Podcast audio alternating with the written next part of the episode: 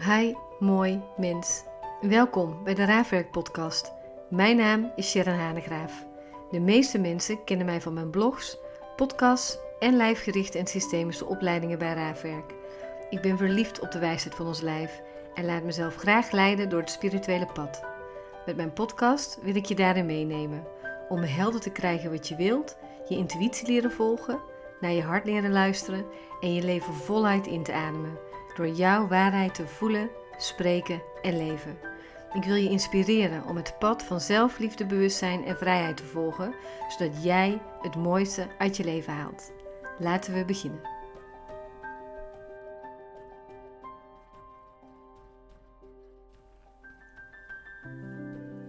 Hi, mooi mens. Fijn dat je terug bent bij de podcast.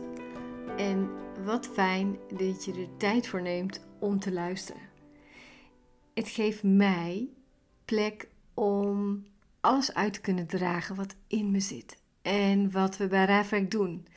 En één ding wat we bij Raafwerk doen is systemisch werken. En de vraag kwam ook op, wat is systemisch werken? Daar wil ik je heel graag in meenemen in deze podcast. Er valt zoveel over te vertellen.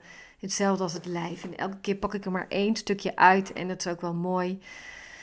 Want daarmee kan ik telkens weer een podcast voor jullie opnemen. Om je elke keer weer op een ander stuk mee te nemen. Maar wat is systemisch werken? En ik ga dan zo in gedachten naar onze opleiding in hoe we het daar doen. Maar misschien moet ik gewoon eerst beginnen met wat het is.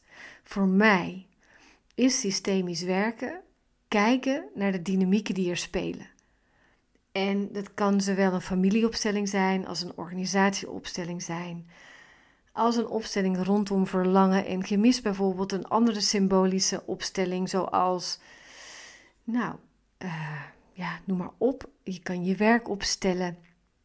Je kan, uh, ja, eigenlijk valt daar wel veel onder, onder verlangen en gemis. Dus soms kunnen we ook bijvoorbeeld ons lijf en ons hoofd opstellen. Ik noem maar even iets, om te kijken welke dynamieken daar spelen. En even anders uitgelegd, als je daar nog helemaal niet in thuis bent Bert Hellinger is de oprichter, was de oprichter. Die is er niet meer, in ieder geval niet meer hier zo nu op deze aarde. Maar de oprichter van familieopstellingen. En hij zegt ook, na duizenden opstellingen te hebben gedaan, kan ik nog steeds niet uitleggen wat het nu echt is. Het enige wat er gebeurt, en elke keer weer, is dat wanneer jij een dynamiek wil onderzoeken, bijvoorbeeld van je gezin, dat wanneer je mensen opstelt, dus wanneer je een constellatie neerzet, wanneer je je gezin opstelt, direct de dynamiek zichtbaar wordt, ook al en juist al zijn het niet je eigen gezinsleden, maar het zijn gewoon vreemden voor jou. Direct laat zien op de een of andere manier hoe die dynamieken zijn. Als voorbeeld, ik had mijn broer opgesteld binnen het gezin. En wat er meteen gebeurde was diegene die op de plek van mijn broer stond, zelfs letterlijk praten als mijn broer. En voor mij werd het ook meteen duidelijk: ah, dit is wat ik al die tijd heb gedaan. En ik wist het wel, maar ik zag het nu ook. En door het te zien, door het systeem te zien hoe het werkte, zag ik ook: ik sta niet op de juiste plek. En dat wist ik, maar nu kon ik het voelen. En ik vond dat zelfs pijnlijk. Want ik heb namelijk een oudere broer en eigenlijk ging ik continu op zijn plek staan. Alsof ik de oudste was. Dus binnen het gezin was ik zo gewend om van alles en nog wat te regelen. Ging overal boven staan en ook boven mijn broer, waardoor er plekverwarring kwam. Zo noemen we dat systemisch. Ik stond op de plek van mijn broer. Mijn broer kon niet meer op zijn eigen plek staan en daardoor was er altijd onrust. Dus een opstelling en dat is misschien wel zo mooi om te vertellen, want dat vertel ik ook altijd tijdens de opleidingen. Een opstelling gaat niet over iets fixen. Een opstelling, systemisch werk, gaat over de dynamiek laten zien. Kunnen voelen, auw, ik sta op de verkeerde plek. En om rust in mijn ouderlijke zin terug te krijgen. Maar ook in elk systeem ernaast, dat ik zo verder uitleggen, heb ik eerst op mijn eigen plek te staan. Omdat als ik niet op mijn plek ga staan. Als ik niet tegen mijn broer kan zeggen: Ah, zo hebben we het altijd gedaan, maar jij bent de oudste en ik ben de jongste. In gedachten buigen voor zijn plek, of daadwerkelijk een gesprek met hem aangaan om het even? Zal ik snel in andere systemen, op mijn werk, in vriendschappen, in relaties, ook boven iemand gaan staan? Niet omdat ik me beter voel, maar omdat ik het zo gewend ben. Gewend ben om dingen te regelen, om te redden, om noem maar op. Ik ben dat gewend. En mijn primaire reactie kan misschien nog steeds zo zijn. Maar hoe meer ik de plek terug ga geven in mijn eerste systeem, hoe meer ik op mijn eigen plek ga staan als dochter, als jongste, hoe meer ik anderen op een plek laat staan. Daar in dat ouderlijk gezin en in elk systeem daarna. Dus het gaat hier niet over fixen. Het gaat over zien hoe we het deden en hoe we het nog steeds doen en een andere beweging leren maken. En ja, ook in systemisch werk kan je een beweging maken. Als we naar Bert Hellinger gaan kijken, was zijn eerste beweging een constellatie wegzetten en daar een helende beweging maken, zoals bijvoorbeeld ik weer op een eigen plek terugstaan, buigen voor mijn broer en mijn broer op zijn eigen plek terugzetten. En dat zou kunnen doorleven en kunnen voelen. En zijn meer nieuwe methode van werken was niet alles willen uitwerken. Niet met dat systeem gaan schuiven, maar enkel en alleen de dynamiek laten zien. En in het echte leven weer je stappen gaan zetten die je moet zetten. Oftewel, in gedachten. Dan wel het gesprek met mijn broer aangaan. Jij bent de oudste, ik ben de jongste. Ik buig voor jouw plek en ik heb het niet beter te weten. En dat vind ik zo mooi hoe wij systemisch werken bij Raafwerk. Is dat het gaat hier niet alleen over kennis en over, want dit stukje leg ik nu uit in zes minuten. Maar het gaat over kunnen verstillen van binnen en respect hebben voor elk systeem wat zich aandient en daar niet te veel in willen roeren, omdat jij als begeleider daar niets te zoeken hebt. Het enige wat je te zoeken hebt is dat je als gids en getuige aanwezig kunt zijn en vanuit de stilte de dynamiek kunt laten zien en respect kunt hebben voor wat daar speelt en die stilte zijn werk laten doen, zodat er iets magisch ontstaat, zoals ik daar op die plek stond en dacht: ah, zo deed ik het, zo doe ik het nog steeds en dus ook een andere plek kunnen aannemen. Systemisch werken gaat over de dynamiek laten zien, laten voelen, zodat jij in het leven stappen kunt zetten. Ik had in de masterclass persoonlijk leiderschap, waarin wij heel veel systemisch werken, een man die al heel veel familieopstellingen had gedaan. En daar ging hij goed op. Hij vond het fijn en vond het magisch. Maar hij had nog steeds niet de stap gezet die hij wilde zetten. Dus we hadden heel veel systemisch werk gedaan en ik zag zijn verlangen en die sprak hij ook uit. Ik wil ook nog een opstelling. En toen zei ik iets in de trant van: dat gaan we niet doen. Het was dag twee. Dat gaan we niet doen, omdat wat ik zie is dat je supergoed, en het is even heel systemisch wat ik nu zeg, maar tussen de doden kunt zijn, maar niet je kin omhoog in plaats van buigen wat we veel doen. Hè? Dus buigen betekent buigen voor het lot, voor het levenslot van jezelf, van de ander, maar juist je kin omhoog om volop in het leven te gaan staan. En wat we met de opstellingen continu doen, als je dat de hele tijd doet, is niet volop in het leven staan, maar hopen dat systemisch werk een magische truc is. En het voelt ook magisch, want ik ben het daar volledig mee eens. Het voelt magisch om diep in te ademen en denken: ah, zo zit het dat is de beweging die we met z'n allen hebben gemaakt. Dat je een beweging kunt maken omdat die helend is, omdat die energie geeft. Maar het is geen magische stok, want juist in het dagelijkse leven moet je zelf die stappen zetten. Dus ik zei hem daar, kin omhoog en kom maar weer eens tussen de levenden. En ga het leven volop inademen en genieten van alles wat er is. En eigen je blijdschap toe, eigen het leven toe, eigen energie toe. En dat deed hij. En dat was zo mooi. Hij zette zijn kin omhoog en hij kon de groep inkijken. Wat hij de hele tijd niet had gedaan. Hij kon de groep inkijken, wat ik hem had gevraagd, om die levensenergie van de ander in te ademen en zelf het leven weer door hem voelen stromen. Daar, op dat moment, toen hij dat ging doen, die levensenergie stroomde, hebben we op dag drie alsnog een opstelling gedaan. Daarmee. Thanatos versus Eros. Oftewel dood versus leven. Oftewel afsterven versus opbloeien. Oftewel stilstaan en verder gaan. En daar, op dat moment, kon hij dat weer aannemen. En waarom ik je dit vertel, is omdat ik je mee wil nemen in systemisch werk. waar ik je natuurlijk nog veel meer over kan vertellen en wat ik ook in de toekomst meer met je zal doen. Je hebt waarschijnlijk al heel veel podcasts over geluisterd, maar voor mij is systemisch werk kunnen verstillen, vertragen om de dynamiek die er speelt in families, in organisaties, in bijvoorbeeld verlangen en gemis, te kunnen aanschouwen, te kunnen doorleven en te kunnen voelen en ten diepste weten wat je te doen hebt. En wat je te doen hebt, is wat je in het dagelijks leven doet. En wat je met systemisch werk kunt doen en waar systemisch werk de meest mooie, als je dan toch een toverstok wil hebben, toverstok voor is, want het is bijna een toverstok, is dat wanneer jij op je juiste plek kunt staan. En voor mensen die nog niet zo thuis zijn in systemisch werk, maar andere podcast niet hebben geluisterd, op jouw plek staan betekent dat we allemaal een plek hebben in een systeem.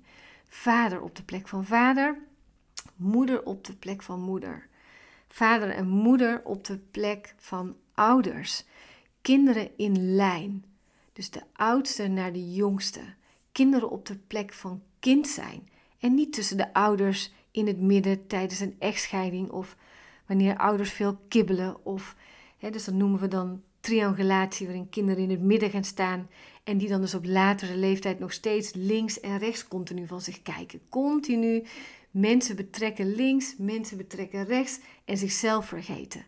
Continu links en rechts kijken of iedereen het even goed heeft.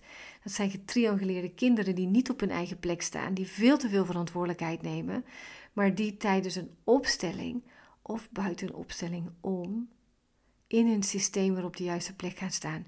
En die plek is de plek van kind zijn. Een kind die neemt, die geeft niet. Een kind die speelt in plaats van die verantwoordelijkheid op zich neemt. En dat noemen we plekverwarring. Als we boven onze ouders gaan staan, wat wil zeggen dat jij op de plek van vader of moeder gaat staan, wanneer je het gevoel hebt gehad ooit als kind dat je het beter zelf kon doen, dat je ouders het niet goed deden, dat jij die verantwoordelijkheid op je bent gaan nemen of dat je de controle naar je toe bent gaan trekken. Dat noemen we parentificatie.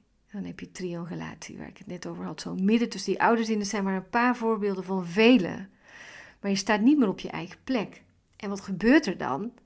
Op elke plek die hierna komt, in elk systeem, blijf je dit herhalen. Ga je tussen anderen instaan? Ga je boven de ander instaan? Kan je de controle niet loslaten? Neem je veel te veel verantwoordelijkheid en eigen je die toe op een plek die niet van jou was. Maar wat je dan ziet, en echt, dit vond ik zo wonderlijk om ooit te ontdekken. Kinderen die ooit in het oude systeem heel veel verantwoordelijkheid hebben genomen, nemen nog steeds in alle nieuwe systemen superveel verantwoordelijkheid, maar niet de verantwoordelijkheid die van hen is. Dus die nemen verantwoordelijkheid om voor alles en iedereen te zorgen. Maar als je dan gaat kijken naar hun eigen leven, zetten ze niet de stappen die ze moeten zetten, nemen ze niet de verantwoordelijkheid die ze moeten nemen, omdat ze niet gewend zijn om de pijlen op zichzelf te richten, maar op de ander. Dat ze niet gewend zijn om te nemen, maar om te geven. En die plekverwarring haalt je uit balans. Die haalt zo'n heel gezin uit balans, maar ook elk nieuw systeem. Die haalt de rust weg wanneer jij op je eigen plek kunt gaan staan komt de rust terug voor jou, voor je oude systeem en voor elk systeem daarna. Omdat als ik vanuit mijn oude systeem bijvoorbeeld veel in controle ben geweest, veel verantwoordelijkheid naar me toe heb getrokken, ga ik dat ook bijvoorbeeld in mijn liefdesrelatie doen. En wat doe ik dan? Dan ga ik geven, geven, geven, geven. De ander moet nemen, nemen, nemen. En denk je, nou, moet nemen, ja. Ik heb ook zo'n relatie in mijn relatie krijg ik, krijg ik, krijg ik, krijg ik, krijg ik. En dat is tot zover fijn dat op een gegeven ogenblik voel je, ik kan niet voldoen. Ik krijg zoveel. Dat ik niet eens eens tijd heb om terug te geven. Dus het is heel mooi enerzijds. En tegelijkertijd, als geven en nemen uit balans is, dan voelt het ook niet meer goed. En diegene die maar blijft geven, geven, geven, hoeft niet uit zijn magische taak te komen, hoeft niet uit zijn onschuld te komen. Omdat als je zo gewend bent om te geven alsmaar door, dan is dat wat je geleerd hebt als kind. Dat noemen we magische taak. En op een gegeven moment kan je ook voelen: help mij dit. Is dit dienend voor mij en voor de ander? Als het antwoord nee is, heb je dus een andere beweging te leren maken, als bijvoorbeeld ook nemen. En dit is ook een systemische term. Dan moet je uit de onschuld komen. En wat dat betekent is dat wanneer je het anders gaat doen, dat je het altijd hebt gedaan. En het idee los gaat laten van hé, hey, maar als ik geef dan. Ik weet niet wat dat vroeger ooit voor jou was. Als ik geef dan, komt alles goed. Als ik geef dan, is een ander gelukkig en ben ik gelukkig. En als je dat idee los moet gaan laten, dan ontstaat er ongemak. En daarbij kunnen blijven.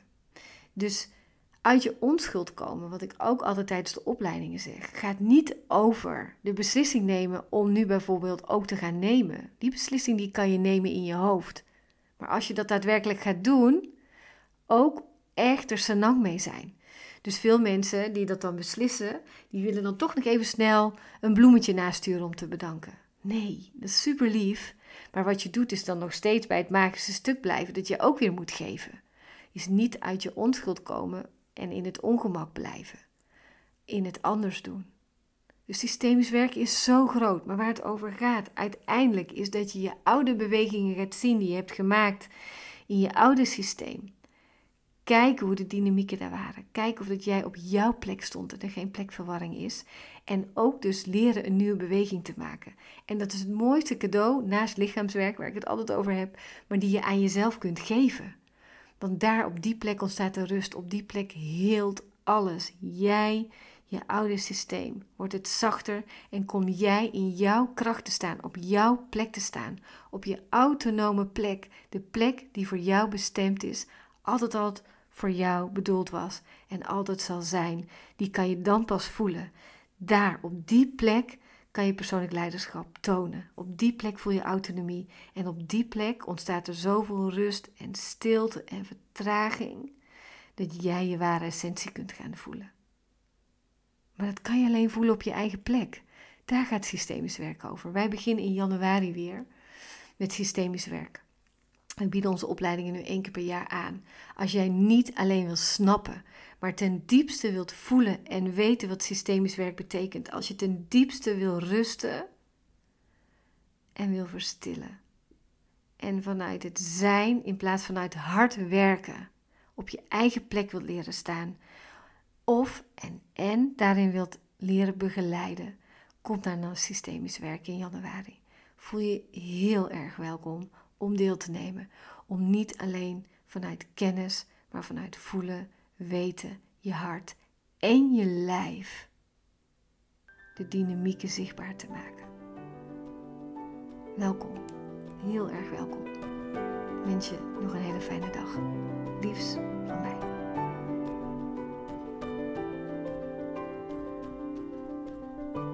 Fijn dat je weer luisterde naar de podcast. Wil je er anderen ook mee inspireren, dan zou het super fijn zijn als je deze podcast wilt delen. Op die manier mag Raafwerk haar vleugels verder spreiden en delen we allemaal een stukje liefde met elkaar. Dankjewel, liefs, Sharon.